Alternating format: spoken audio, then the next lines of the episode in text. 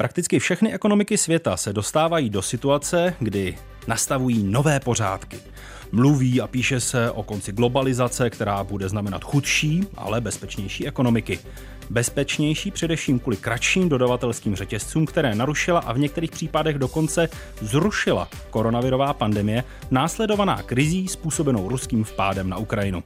V této situaci musí biznis hledat nové cesty nejen pro svá odbytiště, ale také nové dodavatele. To, jak se to daří v Česku, bude naším tématem v příští hodině. Její obohacující poslech přeje Václav Pešička. Souvislosti plus.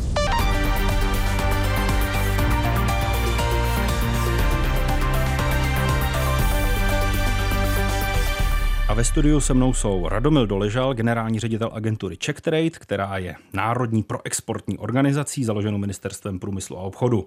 Za cíl má rozvíjet mezinárodní obchod a vzájemnou spolupráci mezi českými a zahraničními subjekty. Czech Trade má rozsáhlou síť zahraničních kanceláří ve více než pěti desítkách zemí a pěti kontinentech. A nabízí odborné znalosti, dlouhodobé zkušenosti zahraničních zástupců agentury, tedy velmi důležitá agentura pro biznis. Pane řediteli, vítejte ve studiu. Dobrý den. Dalším naším hostem je ekonom České spořitelny Petr Zahradník. Ten je ekonomický expert specializující se na problematiku Evropské unie. Působil v Národní ekonomické radě vlády, takzvaném NERVu, či Evropském hospodářském a sociálním výboru v Bruselu, kde je ekonomickým expertem. V minulosti ale také například přednášel ekonomiku transformace. Petře, vítejte ve studiu. Děkuji pěkně, dobrý den. A ve studiu je s námi také komentátor Petr Holub, dlouholetý spolupracovník Českého rozhlasu Plus, který aktuálně působí na serveru Seznam zprávy zprávy, věnuje se především sociálně-ekonomické problematice a také Německu a Evropské unii. Petře, vítej. Dobrý den. Na úvod eh, bychom asi měli popsat ten aktuální stav těch ekonomických vztahů, eh, které eh, ukazují to, jak vypadá naše česká a evropská ekonomika. Petře Zahradníku, jak byste pojmenoval situaci, ve které se teď opravdu nacházíme? A myslím tedy česká i evropská ekonomika. Myslím si, že eh, naše evropská, respektive transatlantická ekonomika se nachází ve stavu zásadně ovlivněném dvěma, řekněme, fatálními nabídkovými šoky. Ten jeden přicházející eh, ze strany covidu, ten druhý čerstvější ze strany eh, ruské agrese. A mám pocit, že ty nabídkové šoky se právě promítají ve velmi, řekněme, neobvyklé, ale velmi i nekomfortní kombinaci faktorů, které na jedné straně omezují hospodářský růst, protože eh, z logiky věci nabídkový šok znamená, řekněme, eh, redukci na nabídkové straně a pokud se jí poptávková strana nepřizpůsobí, tak reakcí je růst cen a současně je to i faktor, který zásadním způsobem limituje pružnost dodavatelsko-odběratelských vztahů, to znamená podvazuje hospodářský růst z hlediska reálné ekonomické výkonnosti. To znamená nominální veličiny rostou a reálné veličiny, výkonnostní veličiny tendují k poklesu nebo dokonce i k absolutnímu propadu, což je, což je velmi nešťastná kombinace. Eh, věřím, že tato kombinace bude řešitelná tím, až se ty klíčové spouštěče tohoto stavu nějakým způsobem vyřeší. Pane řediteli, z vašeho pohledu, jak byste pojmenoval tu situaci, protože vy se eh, stýkáte především s exportéry a pomáháte především českému exportu. Jak se z pohledu českého exportu dá popsat ta aktuální situace? Tak dá se popsat eh, buď kvantitativně, eh, nebo se dá popsat dopadu na jednotlivé firmy, což je ten, ten globální pohled je trošičku jiný než eh, ten dopad na jednotlivé tak firmy. Tak oba dva ty odlišnosti popsat. Tak Czech Trade teda působí nebo má kanceláře, nebo měl kanceláře v Ruské federaci a na Ukrajině. Ten export do obou těchto zemí představuje 2,8% v roce 2021 z celkového českého exportu, tak si řeknete, tak jsou to nízké jednotky procent, takže že by nám to nemělo tu ekonomiku položit. Na druhé straně jsou desítky firm, kde ten export může představovat 80% eh, jejich exportu. A pro ně to je smrtelné. A eh, když tyto firmy se dostanou do problému, začnou ovlivňovat své subdodatelské vztahy. Prostě šíří se to, jak se to dá, takže na to je potřeba reagovat a Czech Trade na to musel reagovat, na tuto situaci. To, jak budeme probírat postupně velmi podrobně. Petře Holube, ty z tvého pohledu budeme si tykat, protože jsme ano. kolegové dlouhou dobu, tak se omlouvám pánům. Ty z tvého pohledu, co se e, změnilo v české ekonomice za ty poslední tři roky, kam se posunula, co se s ní stalo? Když to vidím z toho většího odstupu, tak já v tom pořád ještě nevidím velkou tragédii. Abych to dal do nějakého kontextu, tak my jsme zažili v letech 2008 až 2013 dlouhou ekonomickou krizi, která se skládala především ze dvou recesí. Teď se zdá, že směřujeme k nějaké podobné vyhlídce s tím, že by pokud to všechno dobře dopadne, ta krize nemusela být tak dlouhá. Já, já jsem optimista a myslím si, že to je nakonec scénář, který je před námi a který vlastně už jsme připraveni zvládnout při všech těch těžkostech, o kterých tady byla řeč. Je jasné, že třeba tehdy před těmi cirka deseti lety jsme nezažili tak ohromnou inflaci, která, do které vlastně vstupujeme teď a nevíme, jaký to bude mít dopad na sociální soudržnost společnosti. Tehdy před těmi deseti lety jsme zažili pouze to, že se že přestali růst příjmy obyvatelstva a mělo to tedy velké hlavně politické dopady zbuzené s tou sociální sférou. A teď, pokud skutečně dojde k tomu, že příjmy obyvatelstva, ty reálné, klesnou o 5% a více v tomto roce, tak to si myslím, že je ohromné riziko. Se Může který... to vyvolat sociální bouře, o kterých se mluví odbory, teď eh, výrazně přitvrdili ve své rétorice. Já si, myslím, já si myslím, že ne. Pokud by se ta inflace, pokud by se odbyla v tomto roce, tak to přežijeme celkem v klidu, to, což zní svým způsobem cynicky, ale značná část populace, minimálně 80% zaměstnanců eh, vydělala na daňových reformách, které zaváděl Andrej Babiš s pomocí občanské demokratické strany. Tudíž eh, tato část populace má velké rezervy. Makroekonomicky tedy by v tom nemusel být eh, problém toho typu, že dojde k sociálním bouřím podporovaným značnou částí populace. Samozřejmě části rodin se to může dotknout velice tvrdě a to bez zkouška pro sociální systém. Petře Zahradníku, co tu situaci, ve které jsme, určuje z těch dvou témat, z těch dvou událostí, to je covidová pandemie a ukrajinská krize, co ji určuje více? Způsobili větší změnu ty dva roky v covidové pandemii a nebo ta aktuální válka na Ukrajině? Já si myslím, že velkým problémem při porovnání těchto dvou jevů je, že u toho druhého minimálně neznáme časový rozměr trvání. Jinými slovy, hodnotíme nějaký mezičas a ten mezičas v současné době po necelých dvou měsících v porovnání s covidem vypadá v uvozovkách lichotivě, ale zcela určitě to není konečný výsledek. V případě toho covidu ten časový rozměr toho, toho příběhu zdá se už, řekněme, spěje k nějakému konci, minimálně k situaci, kdy se s covidem naučíme nějakým způsobem žít a nebude nás ekonomicky omezovat. Když se možná vrátím i k tomu, co zmiňoval pan Holub v porovnání s krizí před těmi cirka deseti lety, mám pocit, že relativní jednoduchost té situace tehdejší byla způsobena tím, že ta krize byla vyvolaná samotnými ekonomickými jevy a za předpokladu přijetí řady opatření v oblasti hospodářské politiky, včetně přísných regulatorních opatření, například na finančním trhu. Ten problém byl řešitelný prostě v rámci ekonomického paradigmatu. Jak COVID, tak zejména ruská vojenská agrese prostě jsou faktory, které sice to ekonomické paradigma velmi zásadním způsobem ovlivňují, ale nejsou v rámci něj řešitelné. A za předpokladu, že přijmeme v podstatě princip, že se stávajícím Ruskem se v úvozovkách nemluví. A při míře závislosti, zejména energetické, si myslím, že opravdu ten, ten příběh bude trvat ještě minimálně řadu měsíců, neli let a vyvolá strukturální změny, které budou velmi nákladné, takže v důsledku, až oba dva ty procesy nějakým způsobem skončí, tak eh, eh, nechci říci, že z hlediska negativních dopadů, ale i z hlediska toho, že posílíme nějakým způsobem odolnost té transatlantické civilizace, tak ten dopad té války bude řádově větší než dopad covidu z mého pohledu. Pane generální ředitele, když se zastavíme u těch dopadů té aktuální situace na Ukrajině, došlo k zastavení dodávek z i na Ukrajinu, samozřejmě vlivem sankcí z a do Ruska.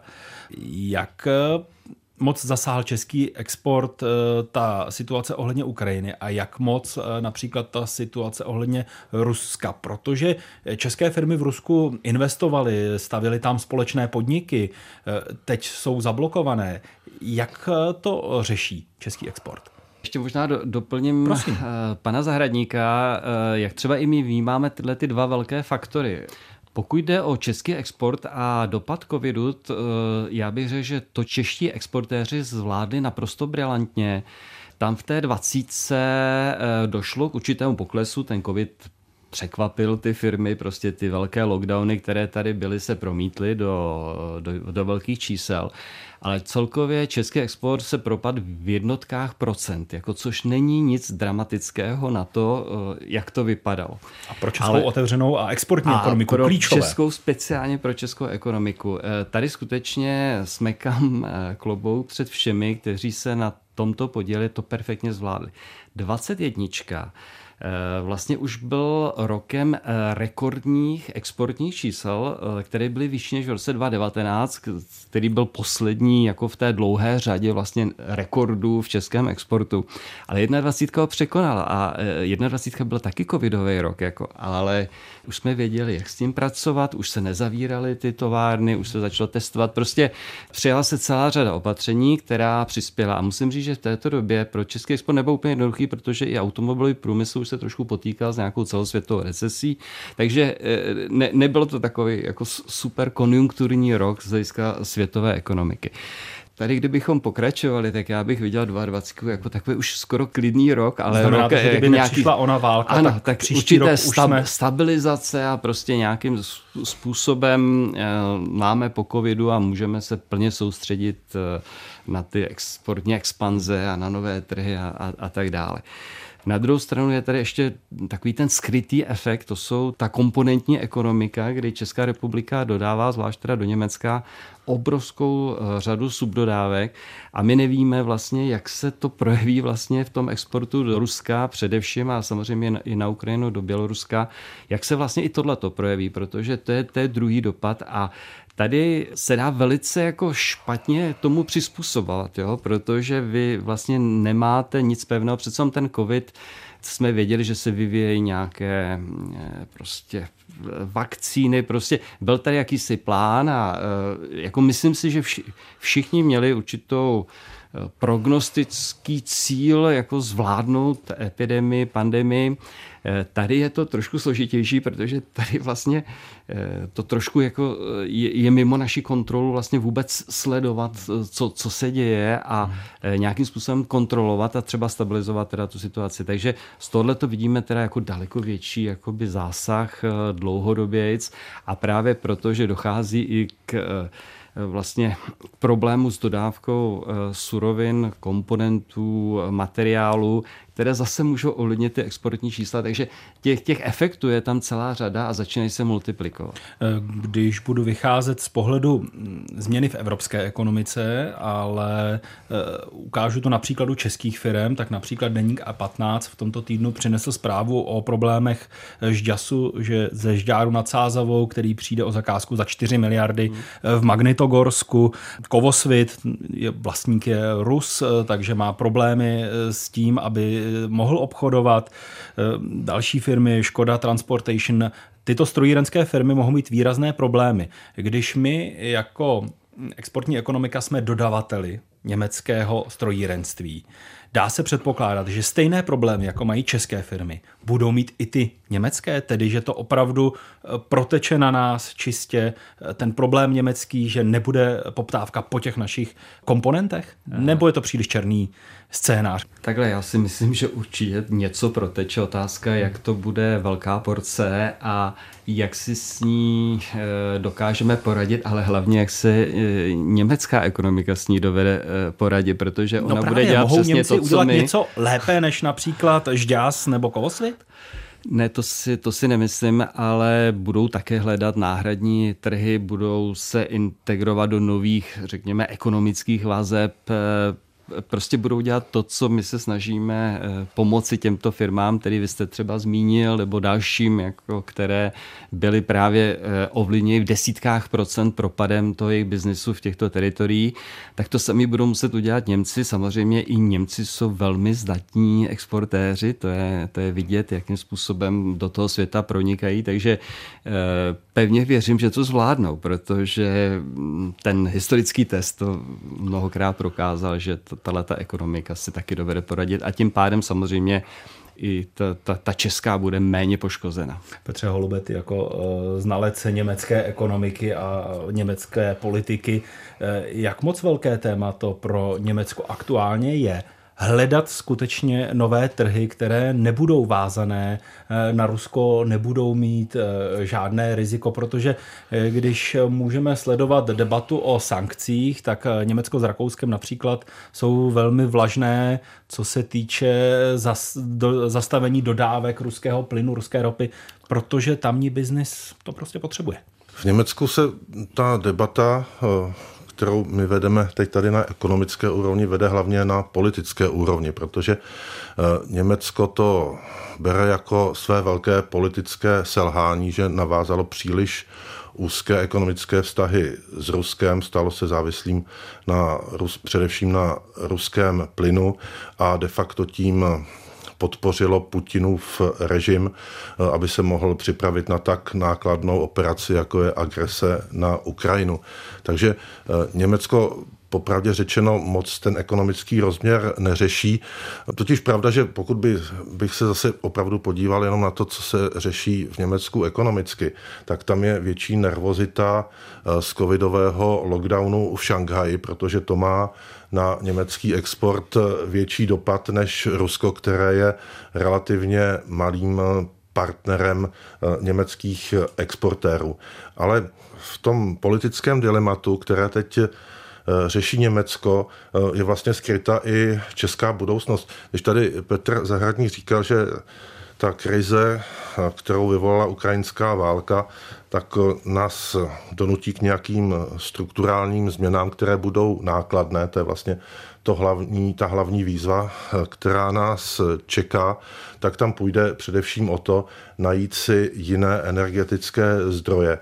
O to se především teď snaží Němci a konkrétně pokud jde o plyn, tak v této chvíli náhradu nemají a říkají, že dříve jak za tři roky tu náhradu mít nebudou. Takže bude potřeba ohromné množství peněz a vlastně je to i upozornění pro Čechy. My samozřejmě můžeme počkat ty tři roky, až si to Němci vyřeší, ale to je právě to, že my jsme se dostali do ještě větší závislosti na ruském plynu, právě protože jsme spolehali na Němce, takže opravdu ta nějaká opravdu zásadní restrukturalizace, to je hlavní úkol v energetickém oboru, to je hlavní úkol, před kterým stojí naše vláda. Posloucháte diskuzní pořad Souvislosti Plus. Premiéra ve středu po 20. hodině večer na Plusu. A našimi hosty nadále zůstávají Radomil Doležal, generální ředitel agentury Check Trade, ekonom České spořitelny Petr Zahradník a komentátor Petr holub. Eh, my se teď eh, budeme v druhé části tohoto pořadu eh, bavit o nastavování nového normálu, nových vazeb, které teď všichni budeme hledat. To, jak aktuálně vypadá jednání například se zahraničními partnery, nám popsal zakladatel Vítkovice Holding Jan Světlík. No, my samozřejmě velmi, velmi intenzivně pracujeme se svými klienty a oni se nás neptají na cenu, oni se nejdříve, jestli vůbec e, žijeme, potom hmm. jestli jim jsme schopni něco dodat, potom se baví o nějakých termínech a samozřejmě cena, jako jo, nám říká, že to je pochopitelné, ale to je opravdu věc, protože my taky nevíme, co bude za šest týdnů, za dva hmm. měsíce, protože jakým způsobem dodavatelský řetězec nám bude fungovat, ale předpokládejme, že to logisticky zvládneme. Pane generální řediteli, eh, slyšeli jsme Jana Světlíka, zakladatele Vítkovice Holding. Je to signál toho, že ty dodavatelské řetězce nejsou úplně eh, zrušené, že není to, co eh, se psalo v posledních měsících, že jsou zborcené, budou se nově nastavovat. Ty řetězce, které existovaly předtím, ještě před tím rokem dva, se budovaly mnoho let. A stejně tak jejich bourání bude trvat mnoho let. Jo. To znamená, že jedna věc je, že ne, nemusí vyhovovat, že tam ta, té dlouhé dopravní vzdálenosti, že roste cena dopravy. Je tam tisíce jakoby, faktorů, které ukázaly na jejich slabiny. Na druhou stranu eh, si myslím, že to obnovení nebo řekněme přesměrování těch supply chainů, které se budovaly jako skutečně historicky velmi dlouhou dobu, bude velmi pomalý proces. Jako je to daný kapacitou, je to daný technologicky, prostě vybudování jakoby nových výrobních zařízení, jenom od povolovacích režimů, které jsou v Evropě velmi tuhé, jako nebo v těch, těch teritoriích, kde, kde to přichází, jako nebo kde má smysl výrazně zkrátit. Postavení továrny na komponenty netrvá uh, rok, asi tak. Uh, tak, jakoby, takže, uh, takže to je pr- první faktor. Jo? To znamená, že je potřeba do té doby, než se to podaří, tak je potřeba sanovat ty, ty stávající a skutečně aspoň běžet v tom tempu, aby dokázali zazásobit aspoň tu, tu minimální Eh, výrobu pro breakpoint, pro fungování eh, těch existujících eh, továren. To je, to je první věc. Druhá věc je, že i si myslím, že tady bude existovat i určitý jakoby konzervatismus, že mm, jako je to spojený s určitým i, i, i rizikem budování těchto, těchto jakoby nových vazeb. To, co pan Světlík zmiňoval ceně, to je novým řekněme, moment v tom, v tom mezinárodním obchodě. Já si pamatuju vždycky, že cena byla na prvním místě, to všechno ostatní bylo samozřejmé, že kvalita musí být, to je samozřejmá, dodací lhůta, to nám prostě dodáte ve 4 odpoledne a když ne, tak dostanete penále dvojnásobku ceny zakázky. Jako to, to všechno jako by platilo a prakticky jako se sám, jsme se dohadovali o ty, o ty centy, v každé té, v té jednotlivé teda ceně.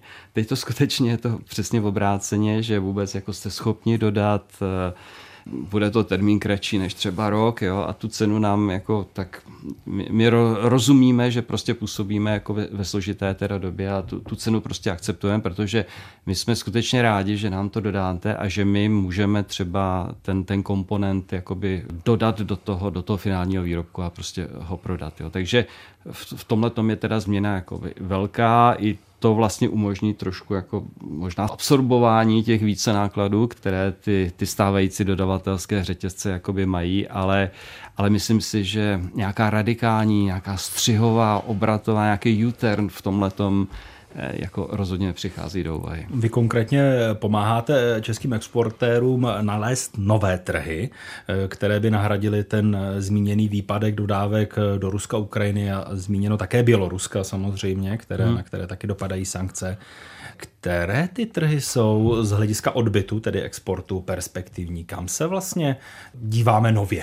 Tak to jsou úplně všechny trhy, teda, které, které na světě všichni. jsou. Ano. Ale je to tak, že prostě ty Eldoráda prostě už nejsou, eh, ten trh je prostě naprosto nasycený ve všech těch teritorií, takže tady nenajdeme, vím, že se nějakou dobu se hovořilo o Iránu, že to by mohl být takový jakoby obrovský trh, eh, samozřejmě i to Skončil se jakoby, sankcemi a ano, opět to, uzavření. To se nepovedlo, ale to, to byla taková poslední, jako řekněme, eh, obrovské bílé místo na mapě v té hyper konkurenci, která na tom světovém trhu panuje. Takže teď se snažíme jako na všechny trhy, je to samozřejmě daný komoditně, eh, pokud eh, vypadá v tom třeba v Rusku nebo na Ukrajině ten, ten, ten těž, těžební průmysl, tak se tam nějaká určitá logická parita by mohla být Chile jako latinka, pokud nám vypadá nějaký potravináři, tak ty bychom mohli možná i v té Evropě jako docílit nějaká špinavá energetika, tak možná nějaký Kazachstán, Uzbekistán, tyhle, tyhle ty stany, jo, to zná nějaký to, to uhlí nebo tyhle, ty, tyhle ty elektrárny, nějaká modernizace, ale i tyhle ty procesy, to nemyslím teď výstavbu jakoby nových bloků, ale prostě dát tam fungující náplň prostě i těmhle těm teda technologiím, takže eh, každá ta komodita má eh, nějaké místo jako na světě a samozřejmě na tom, na tom teda pracujeme. To byl vůbec první program, který Czech Trade nabídl jakousi relokaci kapacity jednotlivých firm teda směrem k novým trhům. Eh, Petře Zahradníku, Česko vyváželo přes 90% svého exportu do Evropské unie, eh, do Německa to bylo přes 80%, ty vazby jsou poměrně silné, jak jsme slyšeli od pana generálního ředitele, takovéto vazby se budují roky a roky trvají, než skončí. Může si česká ekonomika, český export dovolit eh, se výrazně odklonit od Evropské unie a od Německa, protože i ta eh, závislost, když jsme zmiňovali plyn, eh, způsobila cosi nezdravého, že jsme ze 100% závislí na ruském plynu. Já bych si dovolil odpovědět, že možná ne, že nemůže, ale neměla by si to dovolit. E, samozřejmě nějaká rozumná diverzifikace je vždycky více než žádoucí, ale možná bych při odpovědi na tuto otázku navázal na tezi, kterou pan generální ředitel před chviličkou říkal. Doufám, že budu parafrázovat aspoň trošku autenticky, že předtím, než uděláme nějakou změnu, respektive než zrušíme nějakou aktivitu, světu, tak bychom měli vědět, jakou cestou se dát, respektive mít za to nějakou náhradu. A to mám pocit, že hodně platí i právě pro nějakou teritoriální diverzifikaci, možná nejenom zahraničního obchodu, ale vůbec, řekněme, vnějších ekonomických vztahů, kam lze zařadit i mezinárodní investiční toky. Za předpokladu, že by e, ta struktura českého vývozu v daleko větší míře obsahovala, řekněme, ty, ty konečné produkty, nikoli v úvozovkách pouze součástky, komponenty a tak dále, tak si naopak myslím, že ten vysoký podíl, pro který byla Česká republika v minulosti kritizována, vysoký podíl vývozu, vlastně nejvyšší v jisté době mezi všemi členskými státy Evropské unie ve vývozu do EU, takže by byl v současné době, řekněme, komparativní výhodou. Vidím tady limit v tom, že za prvé, ta struktura opravdu není e, založena pouze na té finální výrobě a současně i na tom, což konec konců také již proběhlo, že řekněme mezi klíčovými českými exportéry nebo mezi klíčovými exportéry z České republiky je poměrně e, velký podíl e, firem zahraničně vlastněných, které řekněme sami determinují nějakou exportní strategii a tak dále a současně to, to jsou ti vývozci té finální produkce. A potom ti, kteří vyvážejí ty komponenty, e, jsou řekněme ve směs, řekněme středně velké podniky, které mají 20, 25 let uzavřený kontrakt se svým zahraničním odběratelem, nejčastěji právě v Německu nebo v Rakousku. Nechci eh, říkat, že to je jakési v úvozovkách vazalské postavení, ale prostě je to určitá forma závislosti a eh, řekněme, že s tímto bychom měli něco, něco udělat s pomocí nějaké cílené hospodářské politiky nebo zahraničně obchodní politiky. Takže možná jakési vyvážení mezi, mezi eh, těmi významnými exportéry finální produkce, aby tam byl větší počet firm, eh, řekněme, s tuzemskou účastí a v rámci těch, těch malých a středních podniků už se také poměrně dlouhou dobu hovoří o internacionalizaci malých a středních podniků. Jakousi cestu této větve ukázalo už před několika lety třeba e, severské země, nejenom skandinávské, ale třeba i Estonsko. Prostor tam existuje i v tom, že ten dominantní vývoz zboží bude nějakým způsobem alespoň částečně kompenzován zvýšeným exportem, řekněme, nehmatatelných položek, služeb, ale i nejrůznějších patentů, know-how, řešení, investičních platform a tak dále. Ale Česká republika, respektive česká populace je v tomto, řekl bych, rozumně konzervativní, že si myslím, že se neuchyluje k nějakým přechodným změnám, nějakým cestám do slepých uliček, takže to si myslím, že je poměrně slušné, řekněme, genetické vybavení. Ale musíme i vnímat prostředí e, e, zelené transformace, digitální transformace. To všechno jsou věci, které tu strukturální změnu determinují. Petře Holubek, když se podíváme na to, co se změnilo, tak v Německu v klíčové ekonomice, s kterou spolupracujeme, se změnilo vedení. E, CDU vystřídala SPD, Angelu Merkelovou, která měla Česko mimochodem ráda, vystřídal Olaf Scholz. Co se tím pro český biznis změnilo? Když uh, slyšíme o tom provázání, uh, o velmi úzkém provázání českého, německého, potažmo rakouského biznisu. Pokud vládla Angela Merkelová, tak s kým se hlavně radila o své hospodářské politice, tak to byl svaz německého průmyslu. Olaf Scholz byl hlavní kontakt eh, Svazu německého průmyslu v sociální demokracii. Takže ta změna, pokud jde čistě o ekonomiku, o zaměření Německa, tak bude fakticky nulová.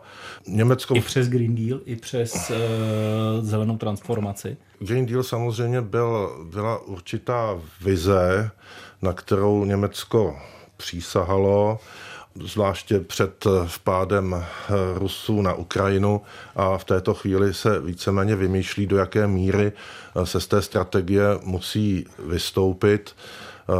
Celkem je jasné, že se tedy prodlouží životnost uhelných elektráren a ta úplně zásadní debata, která se teď vede, je o tom, jestli Německo skutečně eh, vystoupí z atomové energie, protože ještě tam fungují tři atomové elektrárny a samozřejmě je možné ten eh, sektor dále rozvíjet. Takže i v tomto ohledu eh, se Německo bude chovat spíše opatrně, opatrní nejsme jenom my, ale i samotní Němci a stejně tak konec výroby dýzlových motorů, což by se samozřejmě nás Čechů velmi dotklo, protože my, my dodáváme komponenty a vyrábíme samo také ty motory, tak ten konec dýzlových motorů zase se odkládá na neurčito. Jestli eh, ten Green Deal bude znamenat nějakou možnost k novým investicím, to je teď velká otázka, že ono se totiž ukázala jedna věc. Ta myšlenka Green Dealu měla jednu velkou slabinu. Bylo krásné postavit u Severního moře větrníky, snažit se v Bavorsku stavět bioplynové stanice a sluneční elektrárny, ale vždycky bylo třeba mít po ruce plyn, tedy ruský plyn, který je kdykoliv možné pustit, když zrovna nefouká nebo nesvítí slunce. Ale teď se ukázalo, že ruský plyn je to nejméně bezpečná surovina, která je k dispozici ještě horší než vítr nebo slunce. Takže celá ta strategie se musí přepracovat. Být českým podnikatelem, tak sám počkám s investicemi do Green Dealu. Když zmiňuješ ruský zemní plyn, tak eh, musíme eh, připomenout, eh, že to je komodita, která se dá jen těžko, opravdu těžko nahradit v celé Evropě. A jak například v našem vysílání upozornila ekonomka Ilona Švihlíková, tak e, není vlastně reálné v dohledné době plynovody nahradit. Eh, ono to jako zní zajímavě, ale dost těžko se to udělá. Eh, první věc samozřejmě je, že Rusko je obrovský dodavatel, tak myslím globálně, a má největší rezervy zemního plynu na světě. To znamená, představa, že ho vyřadíte z globálního trhu je velmi nerealistická a to dokonce i ve scénáři úspor. To znamená, že v tu chvíli vám nastupují škatulata, škatulata, hejbejte se, to znamená změny dodávek, jednoduše řečeno, že byste třeba chtěli, aby ty tankery se skapalňovaným zemním plynem, protože jiná varianta vám vlastně moc nepřipadá v úvahu, nepluli do Ázie, ale pluli k vám. No a teď musíme samozřejmě počítat, jestli tady vůbec máme země, které mají ty skapalňovací kapacity. Ono jich zase tolik není, upřímně řečeno, globálně za to. Není jich mnoho a hlavně tu máte aktéry, kteří jsou na tom LNG závislí. A ty se ho nemůžou vzdát, protože by to znamenalo jejich kolaps. To je Japonsko, to je Jižní Korea. Eh, no řekněme, že třeba eh, Číně teda pomůže nějakým způsobem Rusko, ale ani na to se nedá úplně spohat. To je obrovská ekonomika. To znamená, vy nemůžete říct, tak my vás tady odřízneme, protože teď potřebujeme tohle LNG. Druhá věc je, že my nemáte dost terminálů eh, v rámci Evropské unie, to taky potřebujete vybudovat, to stojí čas, stojí to peníze. A, ne, a když už je máte, tak je nemáte vždycky úplně na těch vhodných místech, aby vám propojovali celou tu síť. To je další investice, jistě realizovatelná, ale zase ne eh, ze dne na den. No a další je, že ono těch tankerů na ten skapalňovaný zemní plyn jako není zas tak moc. To znamená, pokud byste chtěli významným způsobem posílit tu flotilu, tak je potřeba se podívat, do vůbec tenhle ten typ lodí staví. To je speciální infrastruktura, opravdu velmi, to, to není jako ropa, tam je to trošku jednodušší, ale tady je to opravdu velmi speciální. Ta výroba je způsobem nebezpečná, je opravdu jako hodně drahá. To znamená, já nevím, jestli je možné jako postavit 10 lodí na LNG ročně, to se mi zdá jako docela hodně, ale určitě to nejsou vyšší desítky a už vůbec ne stovky, které by byly potřeba. To znamená, já tady upřímně řečeno nevidím možnost udělat nějaké jako zásadnější šachy, aniž by se to hluboce nedotklo zemí, eh, které jsou právě závislé na tom skapalňovaném zemním plynu a nemůžou mít jinou alternativu, jako je Japonsko eh, nebo Jižní Korea, samozřejmě i země další. A plus tu máte ty produkční kapacity, tak ono těch zemí, které dneska významněji se podílejí na výrobě skapalněného zemního plynu, není mnoho. Samozřejmě Katar, že, velmi významná země z tohohle hlediska, když na mapě maličká, ale z, z tohohle hlediska zemního plynu skutečně velmoc. Potom Austrálie, no tak ta obsluhuje ten azijský trh, nebo řekněme prostě ty oblasti, které jsou geograficky blíž. No, eh, potom tu máme Spojené státy, to je pravda, jenže Spojené státy mají svoji spotřebu obrovskou, to znamená dominantu toho plynu spotřebují pro, sami pro sebe doma. No pak je to Rusko, které pro nás nepřichází v úvahu, ale které investovalo do těch skapalňovacích kapacit velmi mnoho v těch posledních letech, takže ono upřímně řečeno jako zas tak velký výběr tady není.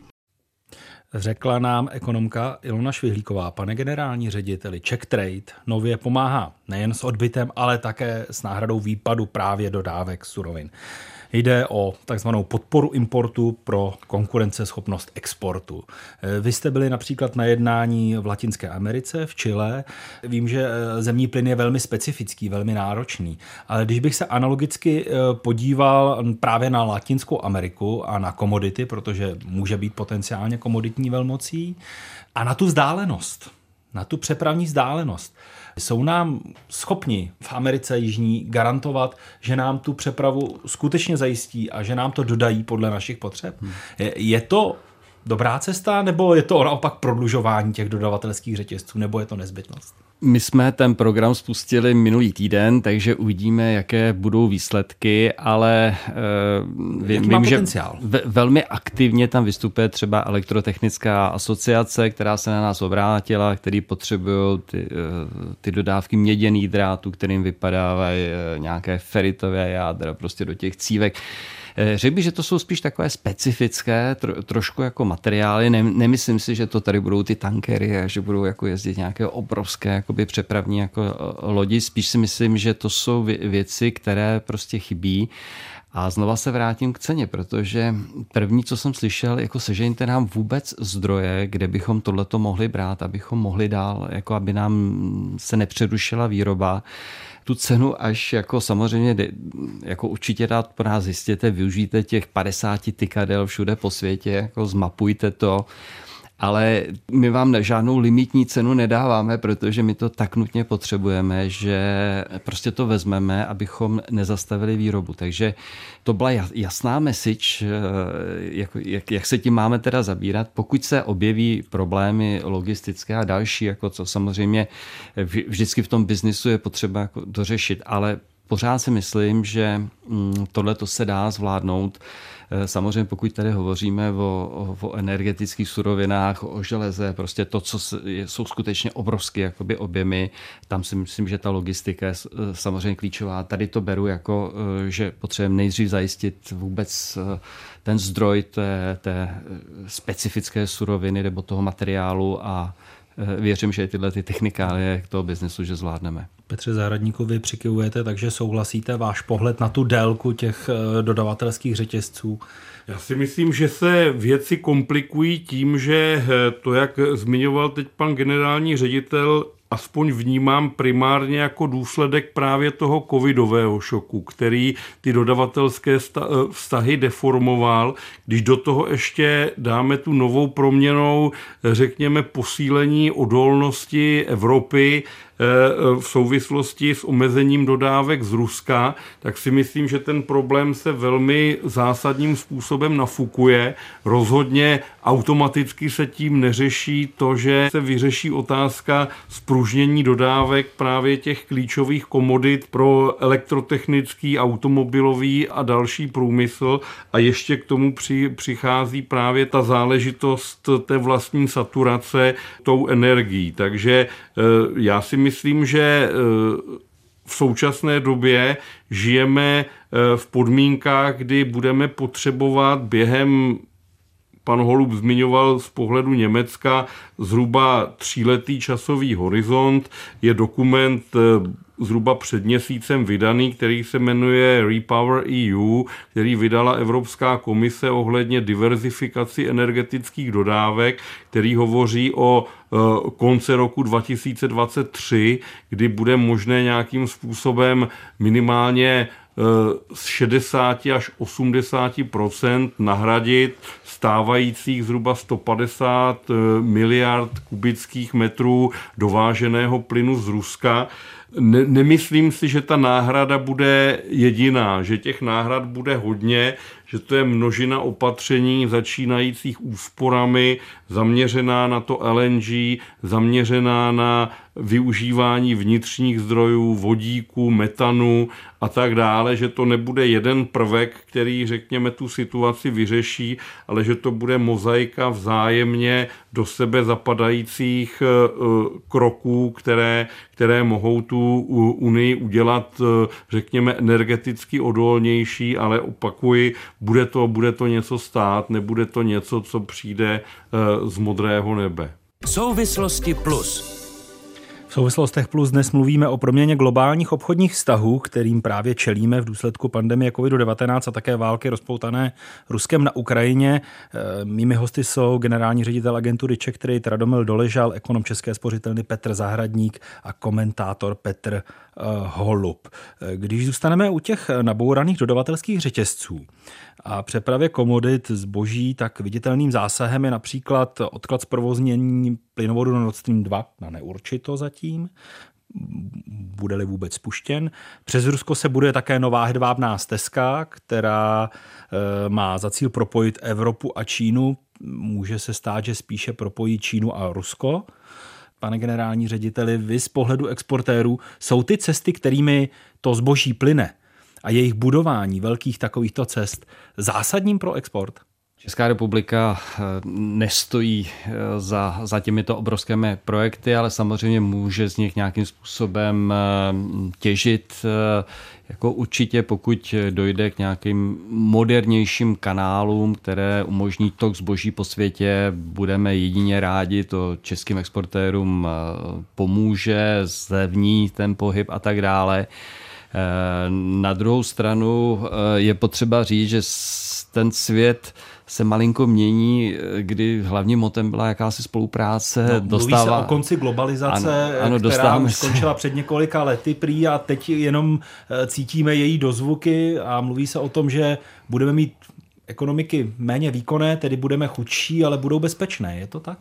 ta spolupráce se malinko transformuje spíš do té moci, eh, jako to, to je to jakoby nové klíčové slovo a samozřejmě i ty logistické cesty mohou být nějakým prostředkem k vykonávání nebo prostě eh, využití jako určité teda moci. Jako eh, tohle to není přesně parketa, kde, který by měl Czech Trade jakoby řešit. Tohle to necháme na kolegy z ministerstva, jakoby, který se mm, těmi obchodně politickými vazbami jakoby zabývají, ale eh, my určitě jakoby vítáme tu technickou stránku, ale jaký to bude mít dopady, řekněme další, jako tak to bych nechal kolegy. Jinak, je cítit v biznise a u exportu reportérů uh, už jakási předzvěst nové obchodní studené války, tedy že už eh, například nevěří biznisu v Rusku, protože eh, tam nyní mají velké ztráty, eh, je tam hrozba dlouhodobých sankcí, takže se na Rusko příliš už neorientují, nezajímají a snaží se orientovat úplně někam jinam. Já možná vám odpovím jednou z vašich předchozích otázek.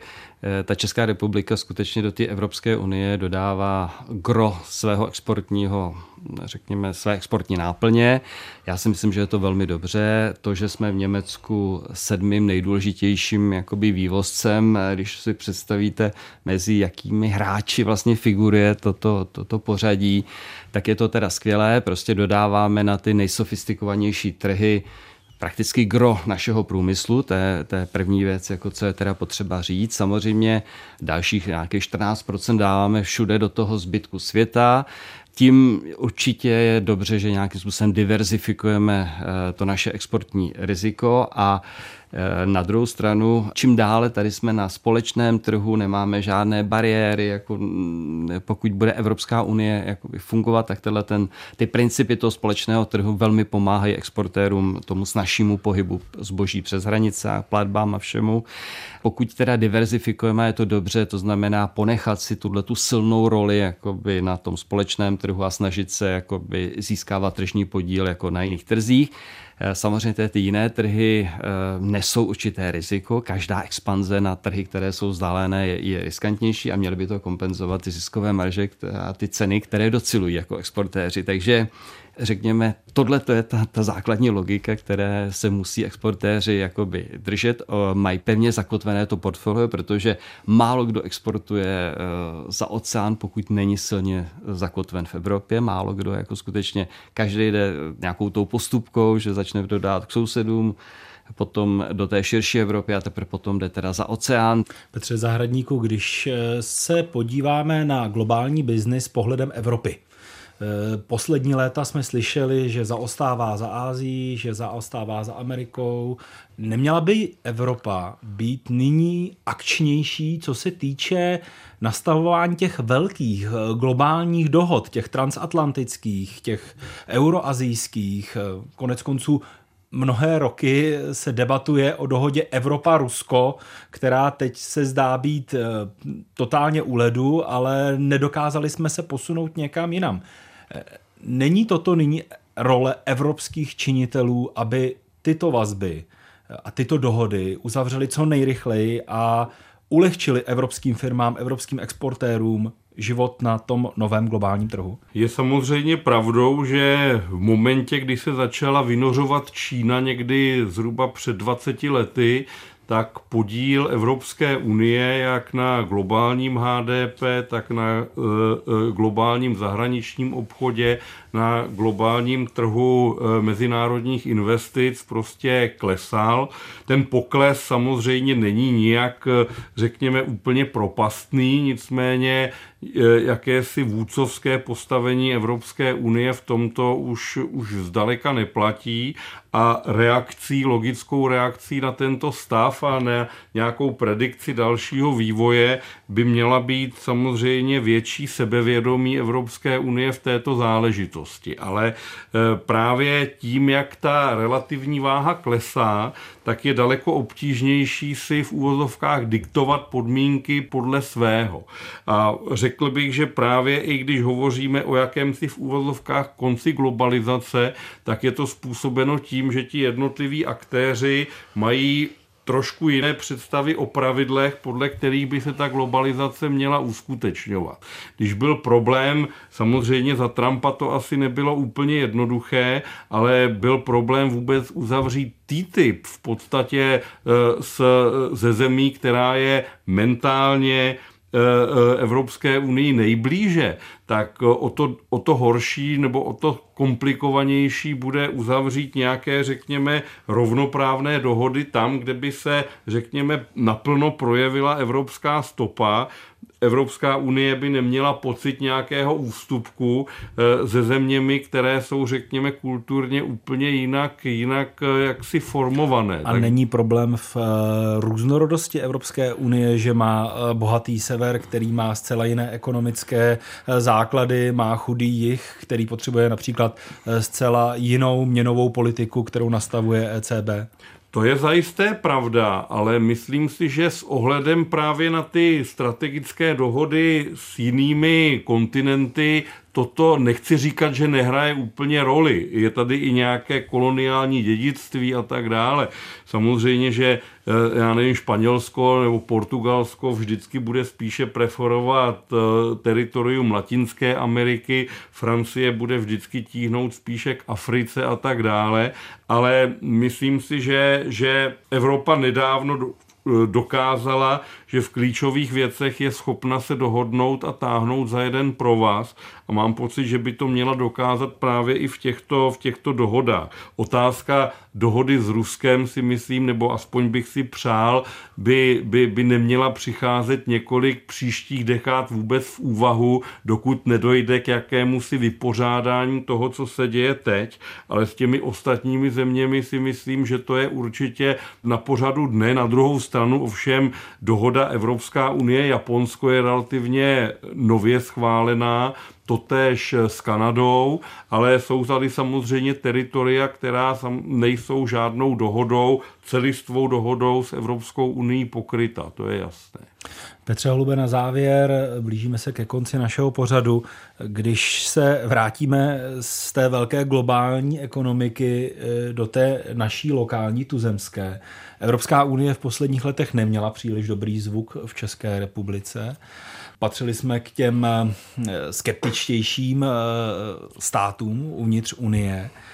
Může něco na tom, jak můžeme ovlivnit Evropu a ovlivnit to, jaké dohody bude Evropa uzavírat, změnit ta aktuální situace, kdy například Česko patří společně s Polskem k těm nejpřísnějším státům, které chtějí přístup k Rusku velmi, velmi tvrdý. Naopak eh, ty západní státy jsou pragmatičtější v tomto.